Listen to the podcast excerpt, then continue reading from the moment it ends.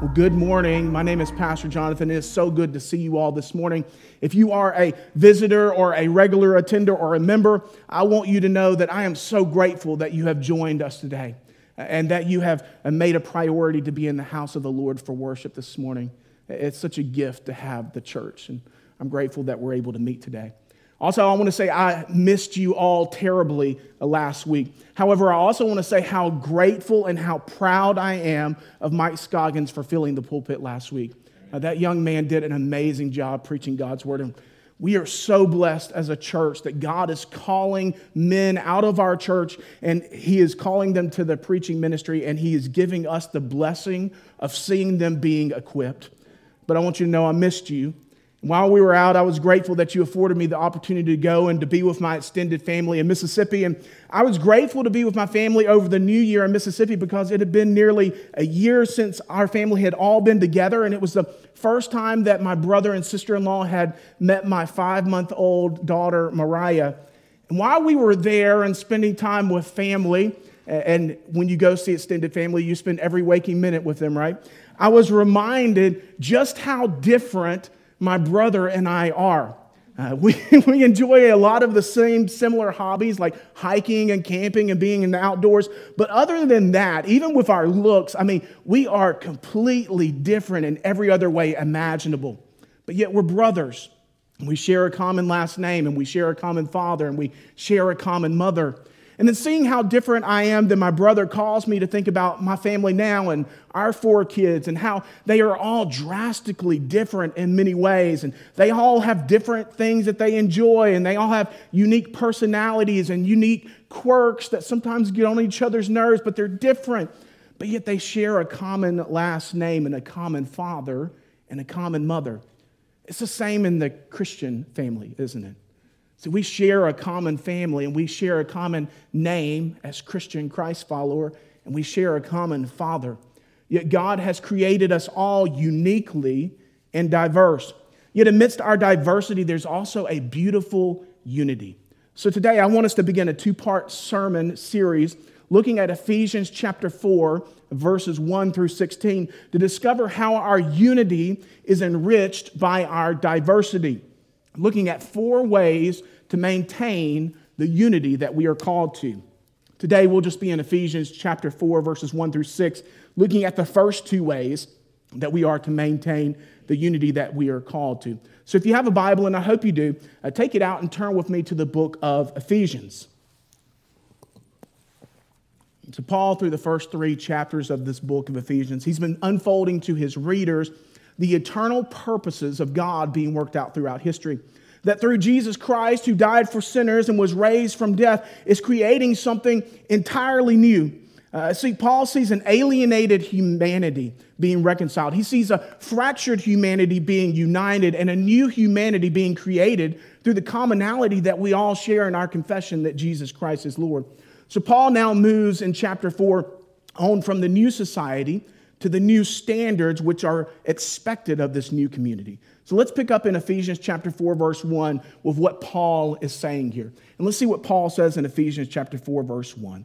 It says this, I therefore, a prisoner for the Lord, urge you to walk in a manner worthy of the calling to which you have been called. Paul begins by saying, Hey, I therefore. Remember the first three chapters. Remember what I've said, unfolding the eternal purposes of God being worked out throughout history. And then, hey, I've already reminded you of the purpose of which God has called you, the hope of your calling, and that it requires lives that are keeping with this new calling. So now, now that I've said that in chapters one through three, and I've worked out the doctrinal part of this letter, now Paul is getting to the practical part of this letter. And he's getting to the practical detail of how glory is to be given to God in the church. Uh, Paul refers to himself as a prisoner in verse 1. However, this is not the first time that we've seen Paul refer to himself as a prisoner, is it? In chapter 3, verse 1, Paul also called himself a prisoner of Jesus Christ on behalf of the Gentiles, saying he is Christ's prisoner for their sake. But in a different way, Paul here is saying that his imprisonment for the Lord here is something that he is, has in common with all other believers. That they too are fellow prisoners with the common confession that Jesus Christ is Lord. So, what does this, this common imprisonment mean for all of those who are imprisoned, who are believers of Jesus Christ? Well, Paul says next, hey, as fellow prisoners for the Lord, I urge you, I implore you to walk in a manner worthy of the calling to which you have been called. I'm so grateful, like I said earlier, of Mike bringing the word last week. And through the text he preached in Colossians 1 1 through 14, we saw Paul say something incredibly similar to the church of Colossae that they may conduct themselves in a manner worthy of the Lord, telling them, hey, to bear fruit and to increase in their knowledge of the Lord, that we walk worthy by knowing Christ more and by looking like him every day.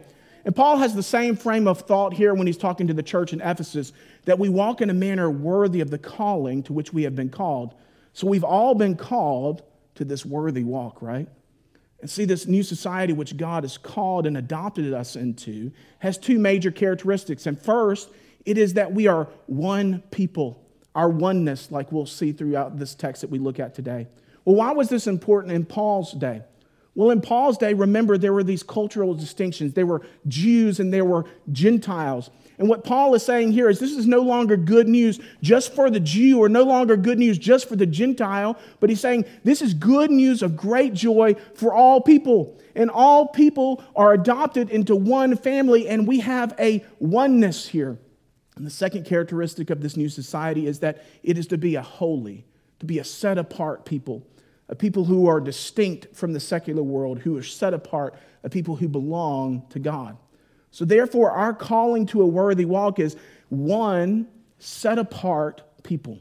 So, we are walk, to walk together as one people, unified, who have been set apart to walk in the holiness of God. And as God's people, we must display and make visible our oneness and our holiness. And we do this through displaying to a watching world and each other the unity that we have been given through Jesus Christ. We display the fact that, hey, my preferences are no longer primary, but displaying that we are set apart and that we are unified through our oneness in Jesus Christ. So, continuing in this vein, Paul then gives four ways for us to maintain the unity that we are called to in verses 2 through 16 of Ephesians chapter 4. I want us just to look at the first two of those today, okay? So the first one is this the first way that Paul tells us to maintain our Christian unity is that our Christian unity is maintained through the charity of our conduct. Look at verses 2 through 3 with me now. I'll pick up a little bit in verse 1, but it says this in verses 2 through 3. I urge you to walk in a manner worthy of the calling of which you have been called with all humility and gentleness and pay, with patience, bearing with one another in love, eager to maintain the unity of the Spirit in the bond of peace. So, three, through verses two through three, Paul is showing the characteristics of the worthy walk by offering five essential actions for Christian living and unity.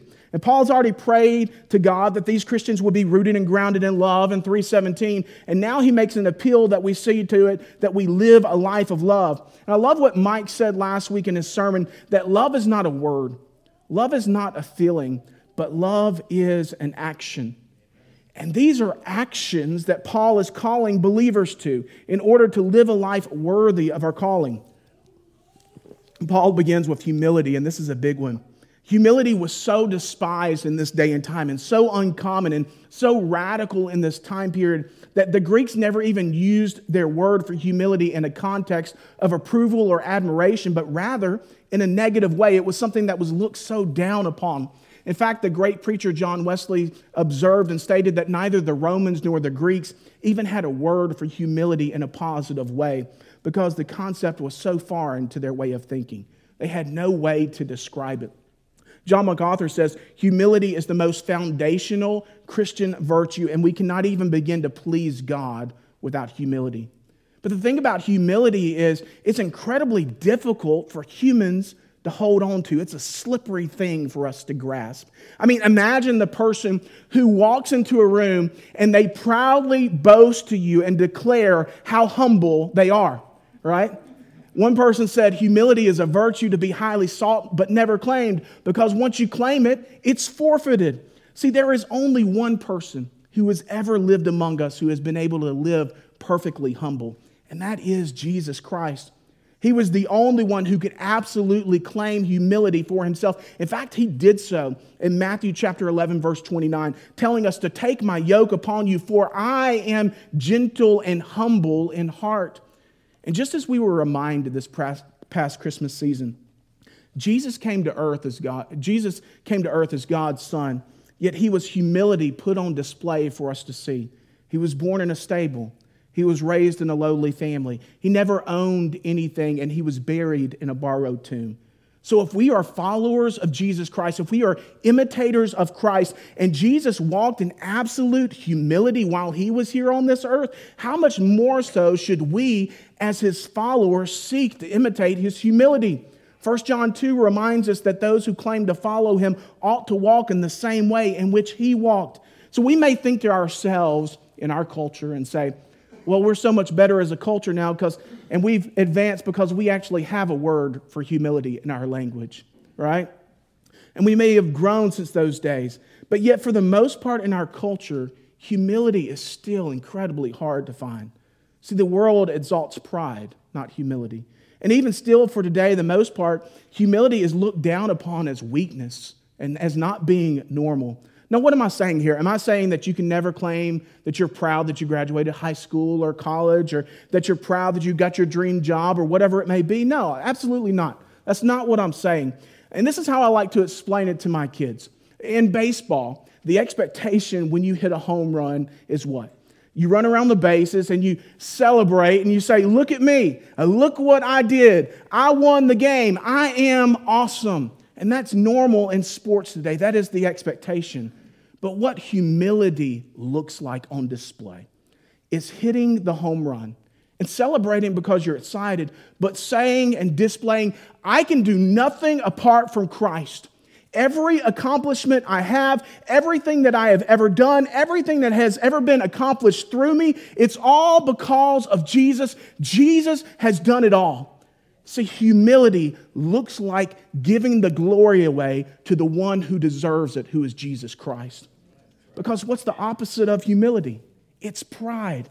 The very first sin that we see in the Bible was pride, and every sin that we see after it in some form or fashion is an extension of pride. And if we don't give glory away in our accomplishments, then what becomes of them? Pride. Look at what I've done.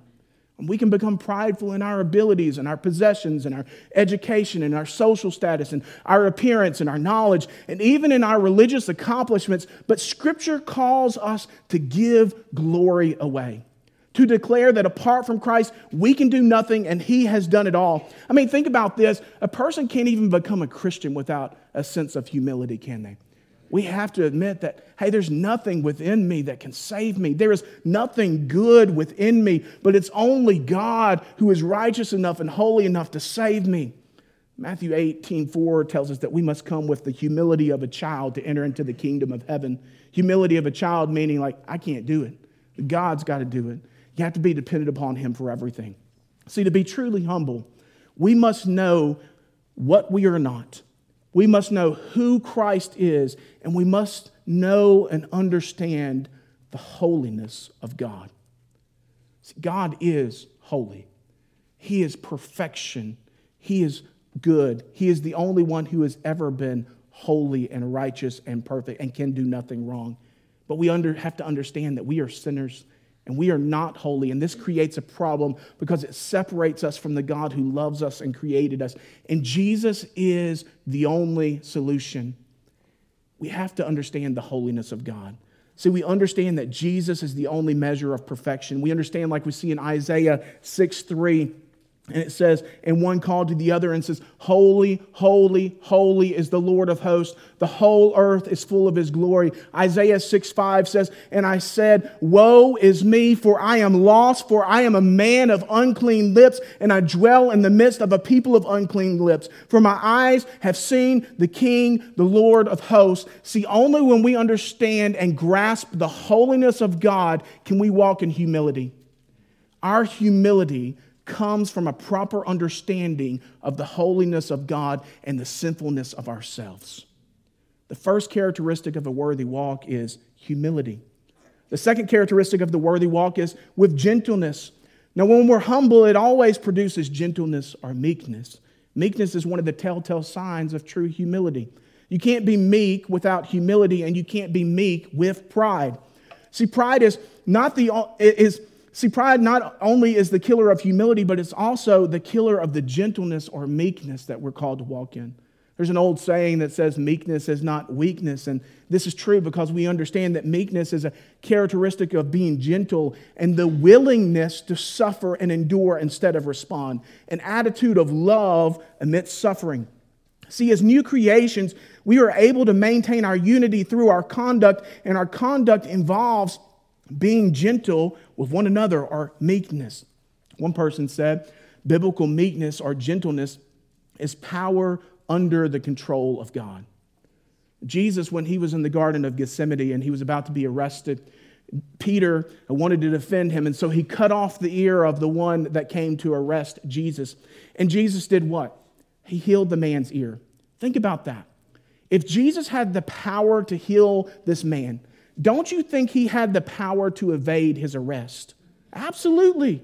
But yet he did not. He displayed power under control. However, this does not mean that there's not a time for righteous anger or action when God's word or name is slandered. See, we are to be humble and gentle with one another, but when division seeks to disrupt the displaying of the unity in the body, we make every effort to maintain the visibility of the unity of the body. So the first two characteristics of the worthy walk are humility and gentleness. And then third characteristic of the worthy walk is patience which also comes from having humility and gentleness.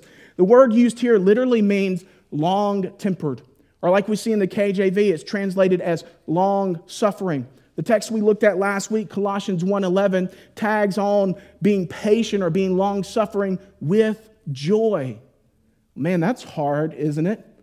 It's hard to be long suffering and be joyful about it, but yet we understand that true joy, having joy, is having a confident assurance and where our hope is and where our home is.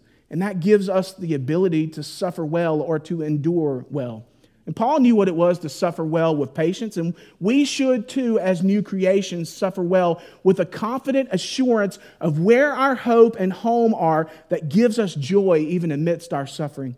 See, when we give way to the sovereignty of God, when we accept that God has a plan for everything and He's in control of all things, then we're able to be patient with humility and meekness, with joy and confident assurance, even in the most difficult and trying times. Hear me, brother and sister. God sees us in our hurting. God sees us in our long suffering, no matter how long it is. And God has not left us. And so we, as new creations, are able to practice long suffering with joy. So, the first three characteristics of the worthy walk are humility and gentleness and patience. And the fourth characteristic of the worthy walk is bearing with one another in love. I really like the way the New Living Translation put it here. It says, making allowance for each other's faults because of your love. I love that because, man, are we full of faults. The literal translation here is putting up with one another in love. But that's hard, isn't it? Because we're all full of faults and we have plenty of faults. We all have personality traits that get on each other's nerves, don't they? We have ticks and we have rhythms and they disrupt each other. And as a family, it's hard to put up with one another and to make allowance for each other's faults, but yet we're able to do it because we have love, which is an action, right? I mean, even in our regular families, right? We just sometimes have to come to the point of where, hey, I'm just going to put up with you because I love you, right? Like, hey, you got your faults, I got my faults, but I'm just going to put up with you because we love each other and we have love in our hearts. But that's what we do.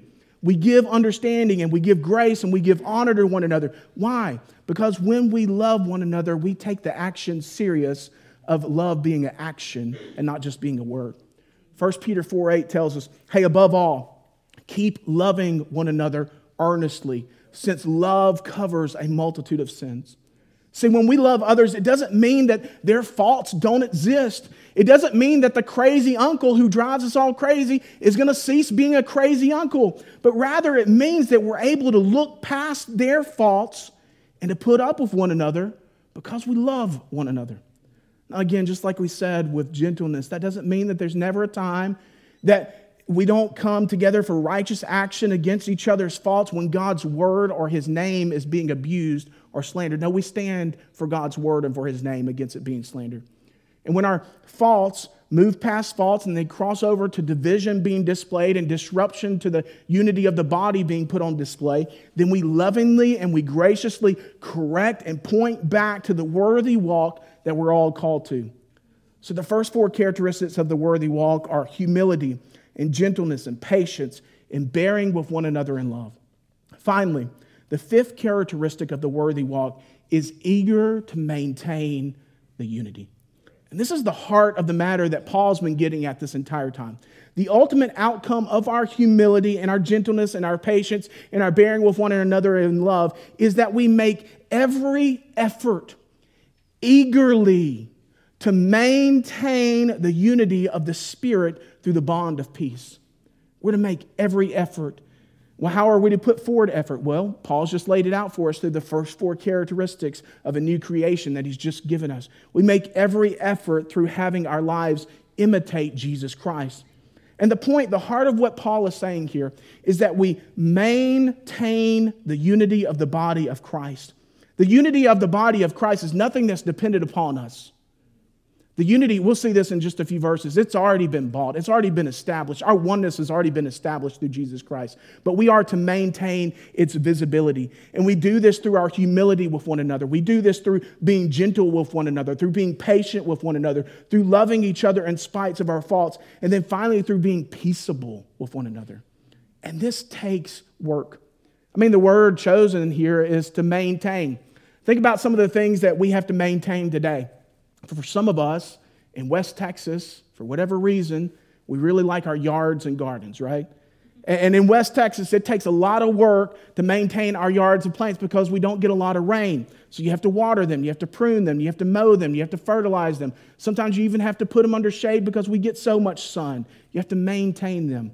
For some of us, like me, you like to smoke meat and you have to maintain a constant temperature, either by using real wood or if you cheat like me, by using pellets and then setting it at a temperature, right? But you have to trim the meat, you have to season, and you have to inject the meat. You have to wrap it at a certain temperature and then maintain it at a certain temperature in order to serve it to keep somebody from getting sick. For some of us, we like cars, or maybe you don't even like cars, but you still have to maintain them, right?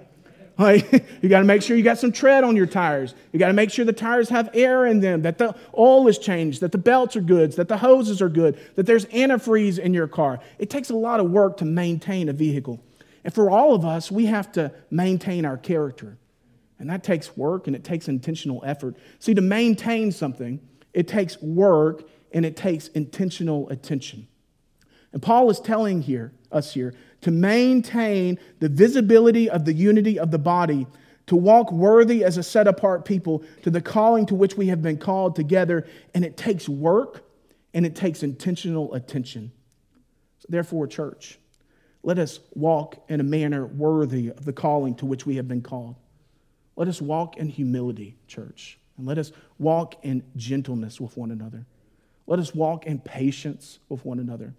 Let's walk in love with one another, despite of our faults. And let's walk in peace with one another. Why? So that we can fight to make every effort to maintain the visibility of the unity of the body of Jesus Christ. So, the first way that Paul tells us to maintain the unity we are called to is through our conduct. The second way that, and the final way that we'll look at today that Paul tells us to maintain the unity we are called to is through maintaining its visibility. Look at verses 4 through 6. It says this There is one body and one spirit, just as you were called to the one hope that belongs to your call. One Lord, one faith, one baptism, one God and Father of all, who is over all and through all and in all. Paul continues here in verses 4 through 6, reminding believers why it is that we have unity. It's because of our oneness that we have through Jesus Christ. I say often as we gather, we're not united here by our race, We're not united here by our language or by our country of origin or by the amount of money that we have or don't have, but we are gathered here united solely by our confession that Jesus Christ is Lord. And see, it's our confession that Jesus is Lord that unites us as brothers and sisters. And Paul is making this exact statement here. He's saying that there is only one body of believers who is the church, and it's made up and it's composed of, of everyone who has ever or will ever trust in Jesus Christ as their Savior and Lord. This means in heaven, there's not going to be a Texas section, there's not going to be an American section, there's not going to be a Gentile section, no Jewish section, no catfish eating section, no taco eating section, no male or female section, no slave or free section, but there is only one body and one spirit, and we are united under our one common confession that Jesus Christ is Lord. There is one body because there is only one spirit who unites us the Holy Spirit, who is possessed by every believer who has ever believed in Jesus Christ, and he is our unifier. First Peter showed us how we, like living stones, are being built up as a spiritual house which is inhabited by the Holy Spirit. See, as believers, we are individual temples of the Holy Spirit, like we see in 1 Corinthians. However, we are being fit together and we are being built together into a dwelling place for God by His Spirit like we see in Ephesians chapter 2 verse 22. See, the Spirit is the guarantor of our salvation, but he's also the unifier of our calling and our common confession that Jesus Christ is Lord. So we are diverse as a church and we have different gifts and we have different ministries and different hobbies and different ways that we serve, but yet we only have one calling. And there is unity amidst our diversity. So in verse 4, we see that there is one body because there's one spirit and there is one hope that belongs to our one calling. And then in verse 5, Paul continues saying, Just as we are one body through one spirit and one hope, also there is but one Lord. In other words, Paul saying here, like he did in Romans 10 uh, 12, that there is salvation in no one else, for there is no distinction between Jew and Greek, for the same Lord is Lord over all, bestowing his riches on all who call upon them. There is only one Lord, and he is for all people. And it is the one Lord whom we all confess his lordship that unites us believers. Further, there is but one faith. There is only one belief that we hold to that is revealed through God's word. It is our faith in God's word that unites us as believers in Jesus Christ. Further, there is but one baptism among believers. It's our confession that Jesus Christ is Lord, and that causes us, through baptism, to outwardly display this confession publicly through the ordinance of baptism. We know this. We know that there's nothing magical about the baptism. There's no magical water. It's simply Odessa water, or if you're in Midland, borrowed Odessa water. And then we throw some chlorine in it, hopefully. And, but what it is, what baptism is, is obedience to the command of God to publicly declare through an action to our church family that we are dead to our old self and we are clean, washed clean to walk in the newness of life. And therefore, we have unity through our one baptism that we are all baptized into. See, our unity put on display and made visible through the oneness that exists in Jesus Christ. And there is one hope belonging to our Christian calling, one faith and one baptism, because there is only one Lord whom we all as believers are clinging to. John Piper put it this way. I love the way he put it this. He said, One body, one spirit, one hope, one Lord, one faith, one baptism, one Father. This is the objective foundation of our diligent efforts to preserve the unity of the Spirit. And this is not a fragile or an ultimately vulnerable thing. It rests on the oneness of God, the oneness of faith, the oneness of baptism, the oneness oneness of the body, and those things are one, no matter what you or I do. They are fixed realities, and our task is to walk worthily in them. Finally, Paul says in verse 6 that there is one God and Father over all who is through all and in all.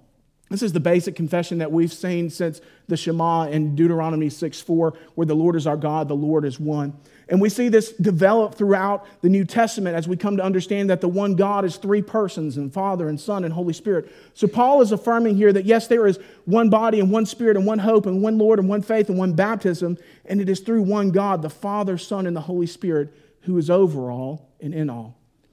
Paul's main point in verses 4 through 6 is this our unity is put on display and made visible through the oneness that exists in believers who make up the church.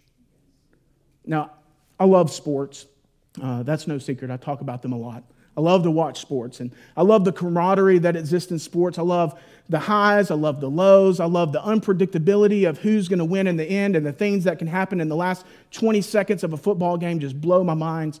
So, of course, last week I was watching the NFL Monday night football game between the Bengals with former LSU quarterback Joe Burrow, go Tigers, and the Bills on Monday night. And if you've been on social media or you've watched the news or you've talked to anybody since Monday night, you know that the unthinkable occurred in that football game.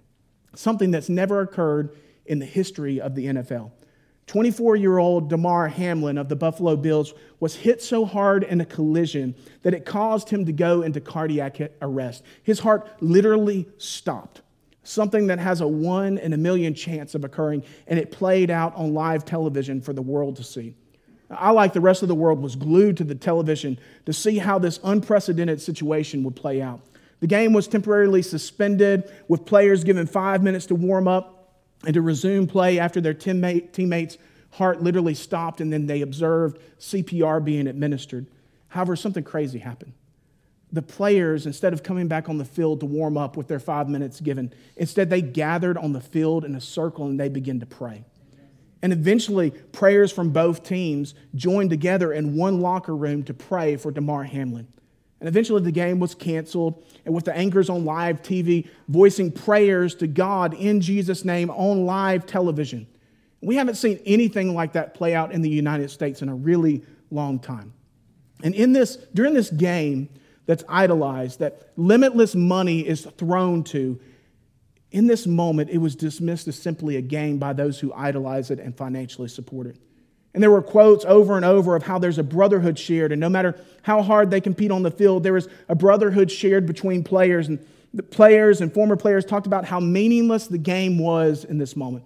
And they didn't care about talking about when the game would be played or not played, but they only cared about their teammate and their fellow player. And that was sports. Christian church. How much more so should our love and care be for our actual brothers and sisters in Jesus Christ. We are unified through a common confession. We have a common calling. We are one body because there is one spirit. We have one hope and one faith and one baptism because there is Lord over all, one Lord over all. And listen, if the darkness of this world displays temporary unity through tragedy, how much more so should we who know the author of life put on display and make visible the unity that exists through our oneness as believers of Jesus Christ? So, through verse 1, we were reminded of our calling to walk worthy as one set apart people. In verses 2 through 3, we saw that our calling is to maintain our Christian unity through the charity of our conduct. And then in verses 4 through 6, we saw that our calling is to maintain the visibility of our Christian unity. So, what does this have to do with the vision for Mission Dorado Baptist Church? Well, the first part of the vision I believe God has called us to be as a church is to be a unified church who displays their unity for a watching world to see. And, church, I will be the first to admit that this is hard. It's hard to remember our unity that we have through our oneness, that we have in our common Father and common confession through one Spirit, one hope, one faith, one baptism, and one Lord. It's hard to remember that. Why? Because we are sinful human beings. And we struggle with being humble. And we struggle with being gentle and patient and loving and peaceable. But yet, we have been called to look different than the world, haven't we? We've been called to be holy, to be set apart like we see in 1 Peter 1:13. And this is hard. I'm not saying it's not. It's hard because we're different people filled with different ideas and different ways of thinking and different plans and different backgrounds. It is easy, just like the rest of society, to only focus on what it is that separates us.